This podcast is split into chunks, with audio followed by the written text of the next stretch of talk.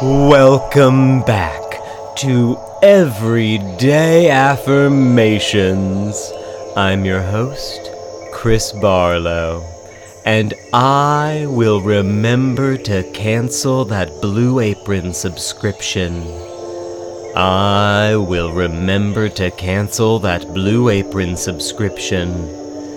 My free trial ended months ago and even that wasn't really fun.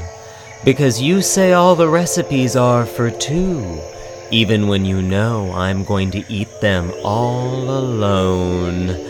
And what is a fond? And why do I have to do so many things with it? And why does everything come with a bag of kale and potatoes that I'll never use?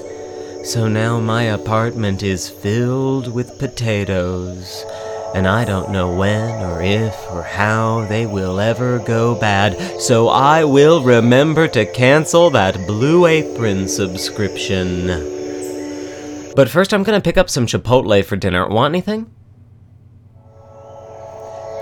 This has been Everyday Affirmations.